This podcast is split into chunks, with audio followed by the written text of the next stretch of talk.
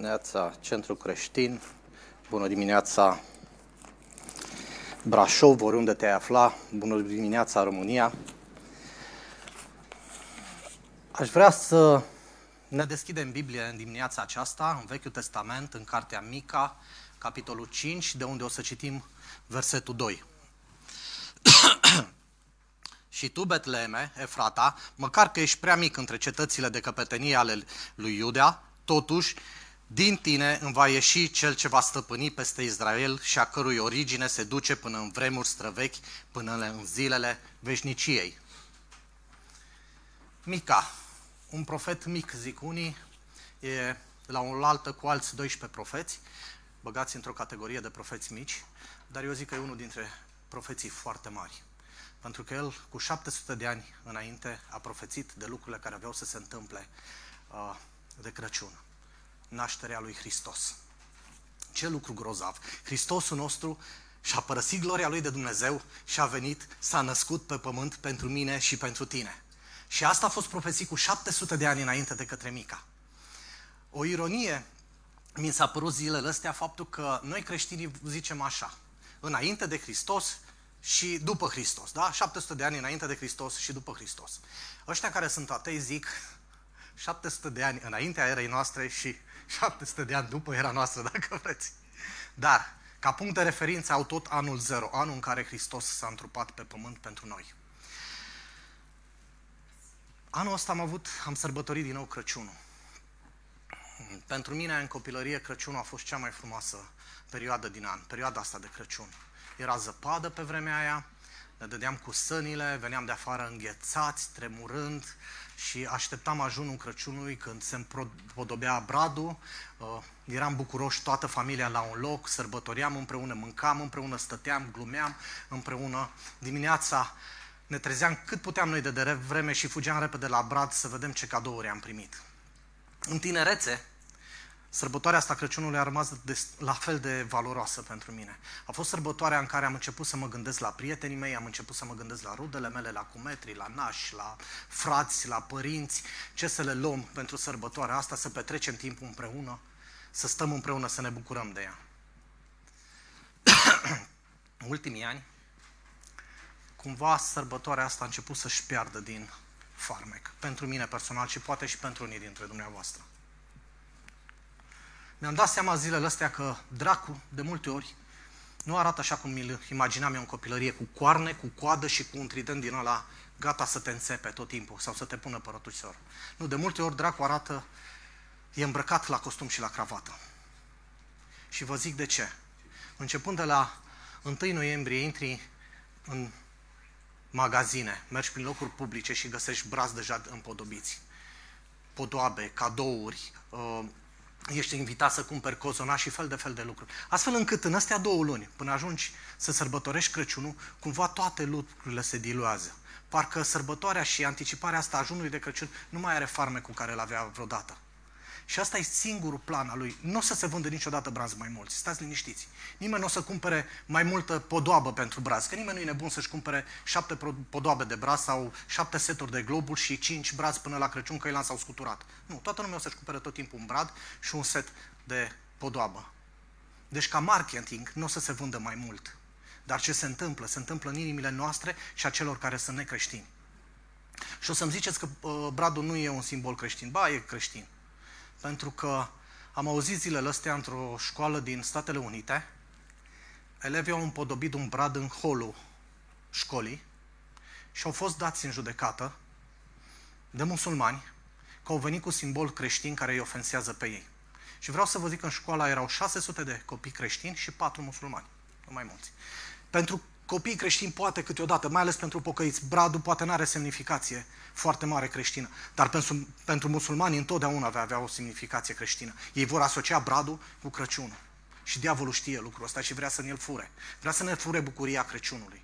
Anul ăsta Crăciunul a fost mai ciudat. Nu numai că am avut 10 grade afară și ne-am plimbat prin noroi cu umbrele de ploaie de parcă era primăvară sau toamnă târziu, ci a fost mai ciudat pentru că pandemia asta ne-a făcut să ne separăm. Dacă anii trecuți abia așteptam să stăm cu toată familia la un loc, cu frați, cu cum nați, cu verișor și așa mai departe, părinți, anul ăsta a trebuit să petrecem toți pe grupurețe. Nici măcar nu ne-am putut bucura de prezența la, buc- la biserică uh, împreună, să mâncăm cozona, cum zicea Adi data trecută, să ne bucurăm de o părtășie frățească. Crăciunul își pierde din valoare. Asta e sentimentul care l-am și am stat zilele astea și m-am întrebat dacă mai are vreun sens să mai sărbătorim Crăciunul în felul ăsta. Nu știu dacă v-ați întrebat. Mai are, chiar mai are sens Crăciunul? Într-un fel sau altul? Inima noastră se frământă de multe ori cu multe lucruri. În Ioan 3 cu 20, în 1 Ioan 3 cu 20, zice așa, că Dumnezeu este mai mare decât inima noastră și cunoaște toate lucrurile. Dumnezeu cunoaște toate lucrurile. Cunoaște ce va fi în 2021. El, Dumnezeu știe cum va arăta Crăciunul din 2021. Dumnezeu știe cum va arăta Paștele din 2021.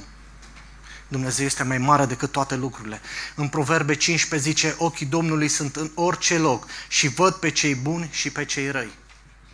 Ochii lui Dumnezeu sunt în orice loc și îi văd și pe cei buni și pe cei răi. Astăzi, ați vrea să vă vorbesc de câteva lucruri pe care Dumnezeu nu le știe legate de 2021. O să-mi ziceți, Dumnezeu e atoștient, așa e, le știe pe toate. E omniprezent, așa e. Și sunt totuși câteva lucruri pe care Dumnezeu nu le știe legate de 2021. Primul dintre ele, Dumnezeu nu știe niciun păcătos care să nu aibă nevoie de mântuire, care să nu aibă nevoie de El. Dumnezeu nu știe niciun păcătos care să nu poată fi salvat. În Roman 3 cu 23 ne zice așa, că toți au păcătuit și sunt lipsiți de slava lui Dumnezeu. Absolut toți. De multe ori noi avem tendința să zicem, noi ca națiune, așa, ca ortodoxi, bine crescuți, zicem, bă, dar eu n-am făcut niciodată păcate din astea așa mari, eu nu sunt chiar atât de rău, eu sunt un om destul de bun, n-am dat în cap la nimeni, n-am omorât pe nimeni, n-am curvit, n-am furat, eu n-am făcut păcate așa de mari. Deci n-am făcut niciun păcat capital. Știți, când v-am predicat data trecută, vă vorbeam de o doamnă care a făcut 35 de avorturi. Acum, în Statele Unite, sunt anumite state din America unde, dacă ai comis două crime, ești considerat criminal în serie și primești pedeapsa capitală, pedeapsa cu moarte. Da? Cum arată oamenii care au făcut 35 de avorturi, două avorturi, trei avorturi? Sunt criminali sau nu? Ce vă zice conștiința, nu ce vă zice lumea. Uitați-vă în inima voastră și spuneți ce vă zice conștiința. Conștiința e acel, acel ceas care l-a pus Dumnezeu în noi, care ticăie și care ne avertizează de diverse lucruri. Păcatul. Pentru că vorbim de păcat. Ce e de fapt păcatul? Păcatul este o ofensă la adresa lui Dumnezeu. Știu că societatea nu ne mai lasă să zicem păcat, că nu ne, postmodernismul ăsta nu ne mai lasă să vorbim de păcat în absolute, în termeni absolute. Dar eu vreau să vorbesc în absolute. Pentru că sunt creștin. Dumnezeu meu mi-a vorbit în absolute. A zis păcatului păcat. Și păcatul este o ofensă la adresa lui Dumnezeu. Cum se manifestă, cum are ea loc? Simplu. Simplu. Dacă mint, îl ofensez pe Dumnezeu.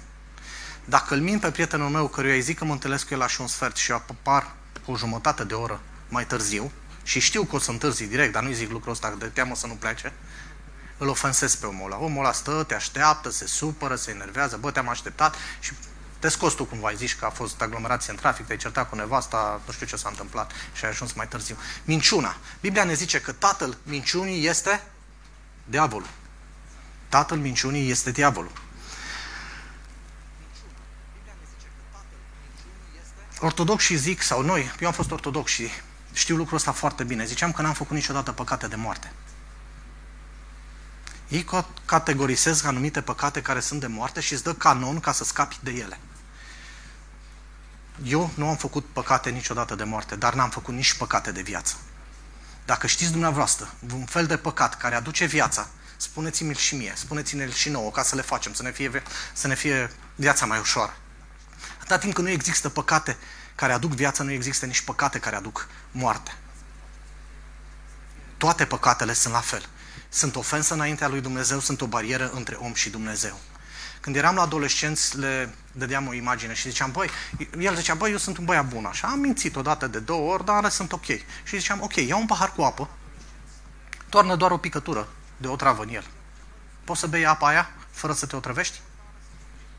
Nu poți. Așa e și cu păcatul. Dacă e un singur mic păcat, face o barieră, o despărțire între tine și Dumnezeu. Și Dumnezeu nu cunoaște pe nimeni care să nu aibă nevoie de mântuirea Lui. Și Dumnezeu nu cunoaște pe nimeni suficient de rău care să nu poată fi mântuit. O să-mi ziceți bine, hai să luăm de exemplu pe Stalin sau pe Adolf. Sunt oameni care indirect au omorât milioane de oameni și au făcut rău. Pot fi ei mântuiți? Cu siguranță că ar putea fi mântuiți cu o condiție. Să se pocăiască de păcatele lor și să recunoască pe Hristos ca Domn. E singura condiție pe care o pune Biblia. E singura condiție pe care ne-o dă Dumnezeu. Nu există alt mod de a ajunge în cer. Pentru că în Roman 10 cu 13 ne zice, fiindcă oricine va chema numele Domnului va fi mântuit. Deci oricine, chiar și cel mai mare păcătos, nu are nevoie de canoane, are nevoie doar de numele lui Hristos și el va fi mântuit. Mai e un lucru care Dumnezeu nu-l știe pentru anul care stă, ne stă înainte. El nu știe un alt loc mai bun decât cerul pentru noi. Frați și surori, Dumnezeu nu știe un alt loc mai bun pentru noi decât cerul. Dacă nu mă credeți, citiți Apocalipsa 21. O să găsiți acolo o descriere fantastică la lucrurile care ne așteaptă. Străzi de aur, uși de diamant, uh, nu mai știu ce pe acolo, sunt numai pietre, uh, ziduri din ispas, nici nu știu cum arată ispasul ăsta, oricum, o clădire fantastică unde ne așteaptă și Dumnezeu, Iisus a zis că se duce acolo să ne pregătească fiecăruia din noi un loc care să-L petrecem în veșnicie cu El, acolo. E o, o glumiță care uh, zice așa, unul a murit și înainte de moarte s-a rugat, Doamne, lasă-mă să-mi iau ceva cu mine. Și a zis, ok, ia ce vrei tu de pe pământ și hai la mine. Și ăsta a luat o valiză grea și a cărat după el și pentru că fusese un om bun de afaceri și un bun investitor, își investise toate economiile în aur, nu în acțiune, nu în altceva, în aur. Și și-a luat valiza asta cu el după ăla. Și ajunge la poarta raiului și acolo îl așteaptă Sfântul Petru și el vede că trage geanta aia grea după el și îi zice Sfântul Petru, băi, ce ai în geanta aia? Asta o deschide și vede aur. Din spate Dumnezeu îl întreabă, Petru, ce cară omul ăla după el? Că m-a rugat să-și aducă ceva de pe pământ. Și el zice, Petru zice, Doamne, are o valiză plină de borduri. Aurul ăsta, după care alergăm noi câteodată și ne-l băgăm prin urechi, prin sprâncene, prin buric, prin degete, prin nu știu acolo nu mai are nicio valoare. Va, îl vom călca picioarele, cu picioarele pe el. Așa arată locul în care Dumnezeu ne-a dus. Locul în care Dumnezeu ne duce și ne pune. Unde noi ne vom petrece veșnicia. Acolo nu va mai fi nici lacrimă, nu va mai fi nici suferință, nu va mai fi niciun fel de durere. Vom fi în prezența lui Dumnezeu. Și de ce Dumnezeu ne-a pregătit cerul pentru noi? Pentru că Dumnezeu este bunul absolut. Nimic nu este mai bun ca Dumnezeu. Absolut nimic. E o carte scrisă de John Piper, se numește Design God, tradus în românește e însetat după Dumnezeu. Și el acolo vorbește de bunul absolut care e Dumnezeu. Vă recomand să o citiți. Descrie atât de frumos cât e de bun Dumnezeu și de ce Dumnezeu a zis, bă, dacă vreți ceva extraordinar, care să vă aducă fericire de plină, care să vă aducă împlinire de plină, acel ceva sunt eu. Nu există nimic mai bun ca mine, nu este nimic mai mare ca mine, nimic mai grozav ca mine. Și cerul este locul unde Dumnezeu ne așteaptă să împărtășim lucrurile astea cu El. Acolo va fi Hristosul. Va fi Hristos înviat. Va fi Dumnezeu Tatăl care ne-a iubit atât de mult încât l-a dat pe Hristos pentru noi. Va fi Duhul Sfânt. Acolo vom fi tot timpul în prezența lui Dumnezeu. V-am zis că mai de mult că eu am un vis pentru ziua în care o să trec la veșnicie. Îl am de mult, mă obsedează din copilărie și mi-l doresc și abia aștept să vină ziua aia în care o să stau în prezența lui Dumnezeu. În răcoarea dimineții să mă plimb desculț în iarbă în prezența lui Dumnezeu. Asta îmi doresc cu el. La fel cum făcea Dumnezeu cu Adam în grădina Edenului. Asta e dorința mea maximă. Și sunt convins că o să Dumnezeu o să mi-o împlinească. Și știți de ce? Pentru că veșnicia e infinită. E la fel cum e cosmosul ăsta. Uitați-vă cât de mare e cosmosul, cât de grozave sunt lucrurile lângă, de, lângă noi. Noi nu o să ne plictisim niciodată în cer. Huckleberry Finn, în Tom Sawyer, știți cartea aia copilărie, sper că ați citit-o, el la un moment dat adoptat de mătușă sa și îl îmbracă asta frumos, îl aranjează, îi pună cravată, cămașă curată, el era un vagabond, stătea mai mult pe străzi. Și îl duce la biserică. Și intră în biserică și stă acolo duminica aia și aude cum cântă femeile alea bătrâne cu, vieț- cu vocile lor pițigăiate, cum uh, cel de la o orgă cânta așa încet, imnuri lungi, o atmosferă plicticoasă, căldură mare, muște. El se plictisea de numai numai, îl strângea cravata și la un moment dat supărat iese afară din biserică, dă cu pălăria aia nouă de pământ, scoate cravata de la uh, gât, o aruncă jos și vine Tom Sawyer la el așa și zice, ce faci mă, hack? De ce ai ieșit afară? Și zice, bă, dacă raiul o să arăt așa, mie nu-mi trebuie. și eu sunt convins că raiul nu o să arate deloc așa. Deci, Dumnezeu nu știe niciun păcătos care nu are nevoie de mântuire, Dumnezeu nu știe niciun loc mai bun decât cerul pentru noi și Dumnezeu mai are un lucru care nu știe pentru 2021 și anii care urmează. Nu știe niciun loc mai rău ca iadul. Absolut niciun loc mai rău ca iadul. Iadul a fost creat pentru Satan și pentru demonii lui. Dar iadul e deschis și pentru oameni. E deschis pentru toți aceia care nu-L aleg pe Hristos. Dumnezeu a zis să spună în față binele și rău. Alege binele ca să trăiești. Decizia ți aparține și mi-aparține. Există niște erezii în ultimul timp în bisericile carismatice, dacă vreți, care spun că iadul nu există. Sunt erezii majore. Hristos a vorbit foarte mult de iad, a vorbit mai mult de iad decât a vorbit de cină, decât a vorbit de spălarea picioarelor sau orice alt lucru. A vorbit mai mult decât de iad. Dacă iadul nu ar exista, crucea lui Hristos ar fi desfințată. Nu vă lăsați amăgiți. Și iadul. Iadul, în iad, nu o să fie la cu coarne și cu coadă care ne învârte la rotisor. Nici de cum. Iadul o să arate total altfel. Unii ziceau că ei s-ar duce în iad pentru că în rai e plictiseală și s-ar duce în iad că acolo o să fie fetițele faine, lăutar, muzică și așa mai departe. Eu sunt convins că în iad o să fie muzică. Muzica aia care o dă Biblia plânsul și scrâșnirea dinților. Aia o să auzim. Nu o să auzim ritmul de alu Salam sau de alu Guță. O să auzim plânsul și scrâșnirea dinților.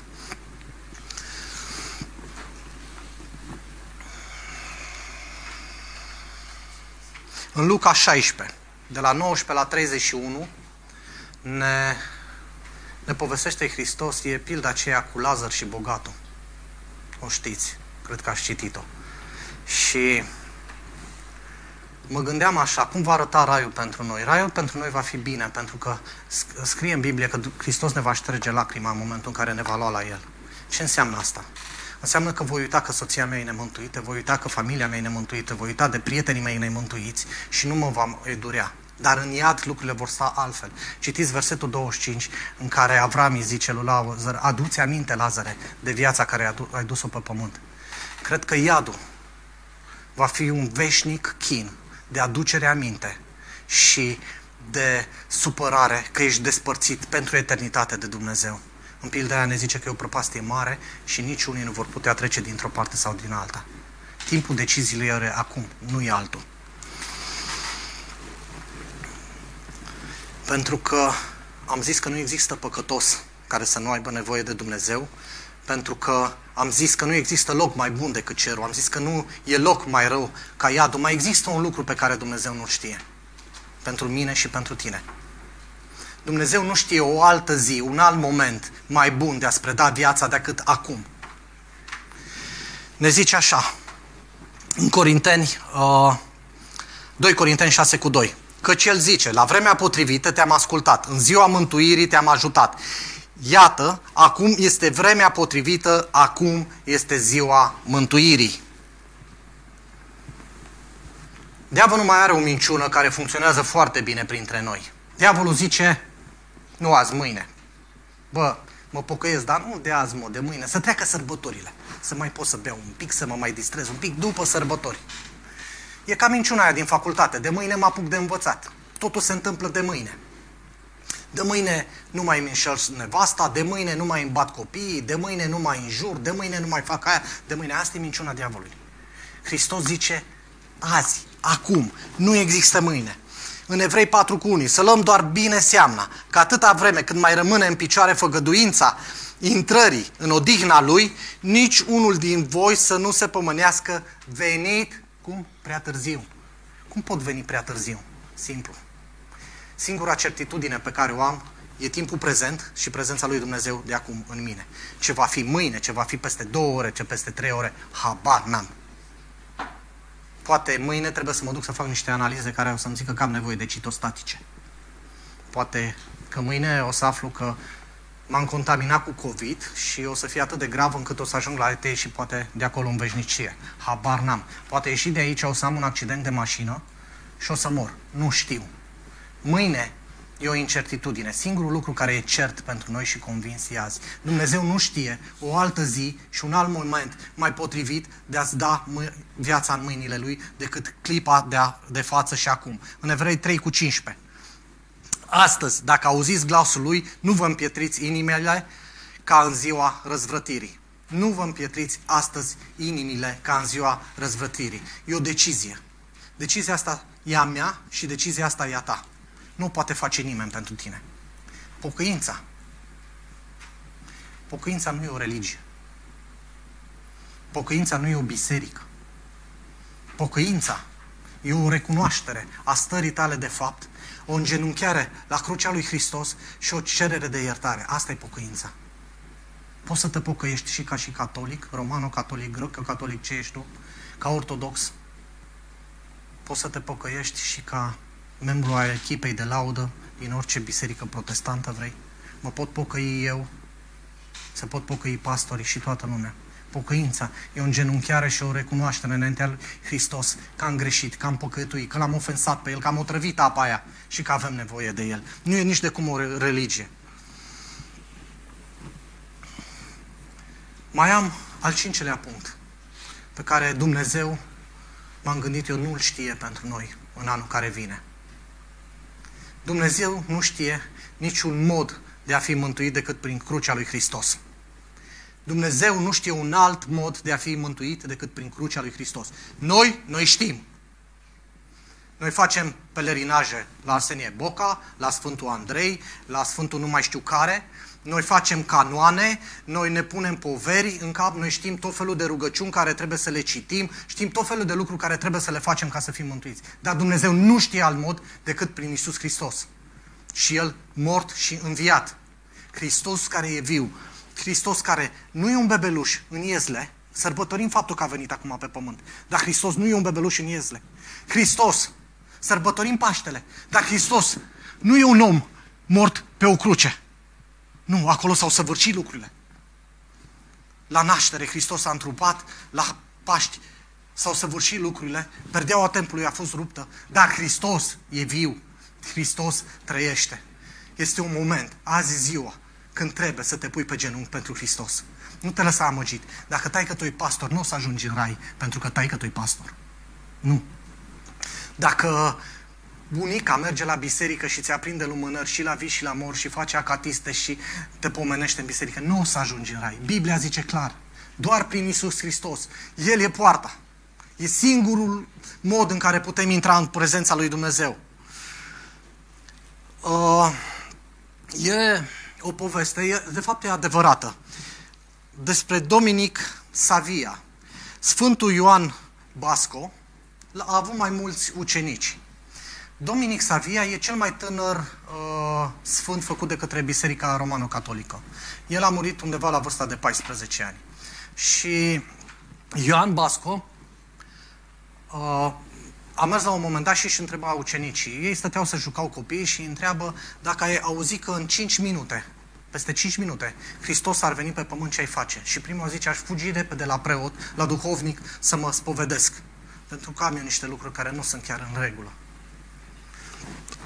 Al doilea copil a zice, dacă peste 5 minute ar veni Hristos, aș fugi repede la vecinul peste, de peste stradă, că m-am certat cu el săptămâna trecută, ne-am scuipat, am aruncat cu pietre unul și încă nu l-am iertat, sunt supărat tare pe el.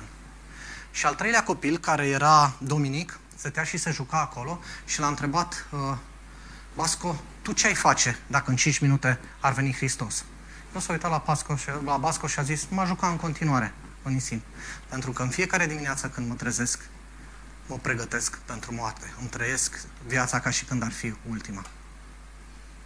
Ce exemplu grozav. Copilul ăsta a fost beatificat. Pentru că a murit la 14 ani, se pare cu o plumănie sau ceva de genul ăsta la, la omorât. Dar el, copil fiind, trăia fiecare zi ca și când ar fi ultima și pregătit să se vadă cu Hristos în veșnicie.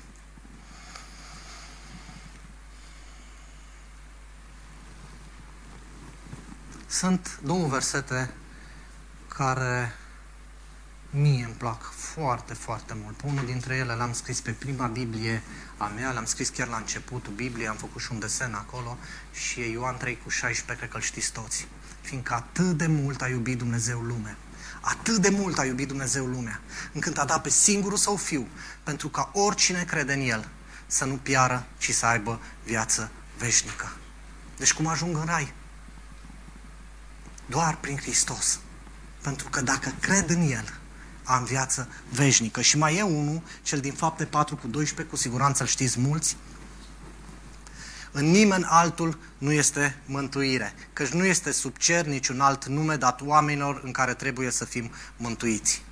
În nimeni altul nu este mântuire. Nu o să mă mântuiască Arsenie Boca, nu o să mă mântuiască Sfântul Andrei. Cu siguranță ei au fost oameni grozavi care l-au iubit pe Dumnezeu și au făcut lucruri bune pentru ei. Dar oamenii în sminteala lor i-au pus pe un piedestal care îi aparține doar Hristosului viu.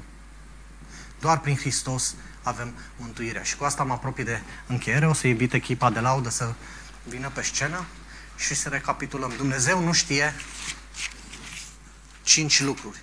Nu știe niciun păcătos care să nu aibă nevoie de mântuire și niciunul care e atât de păcătos încât să nu poată să ajungă în rai.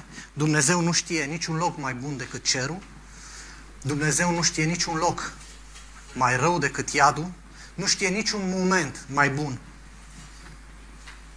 să te predai decât momentul de față și nu știe nicio altă cale decât prin Isus Hristos.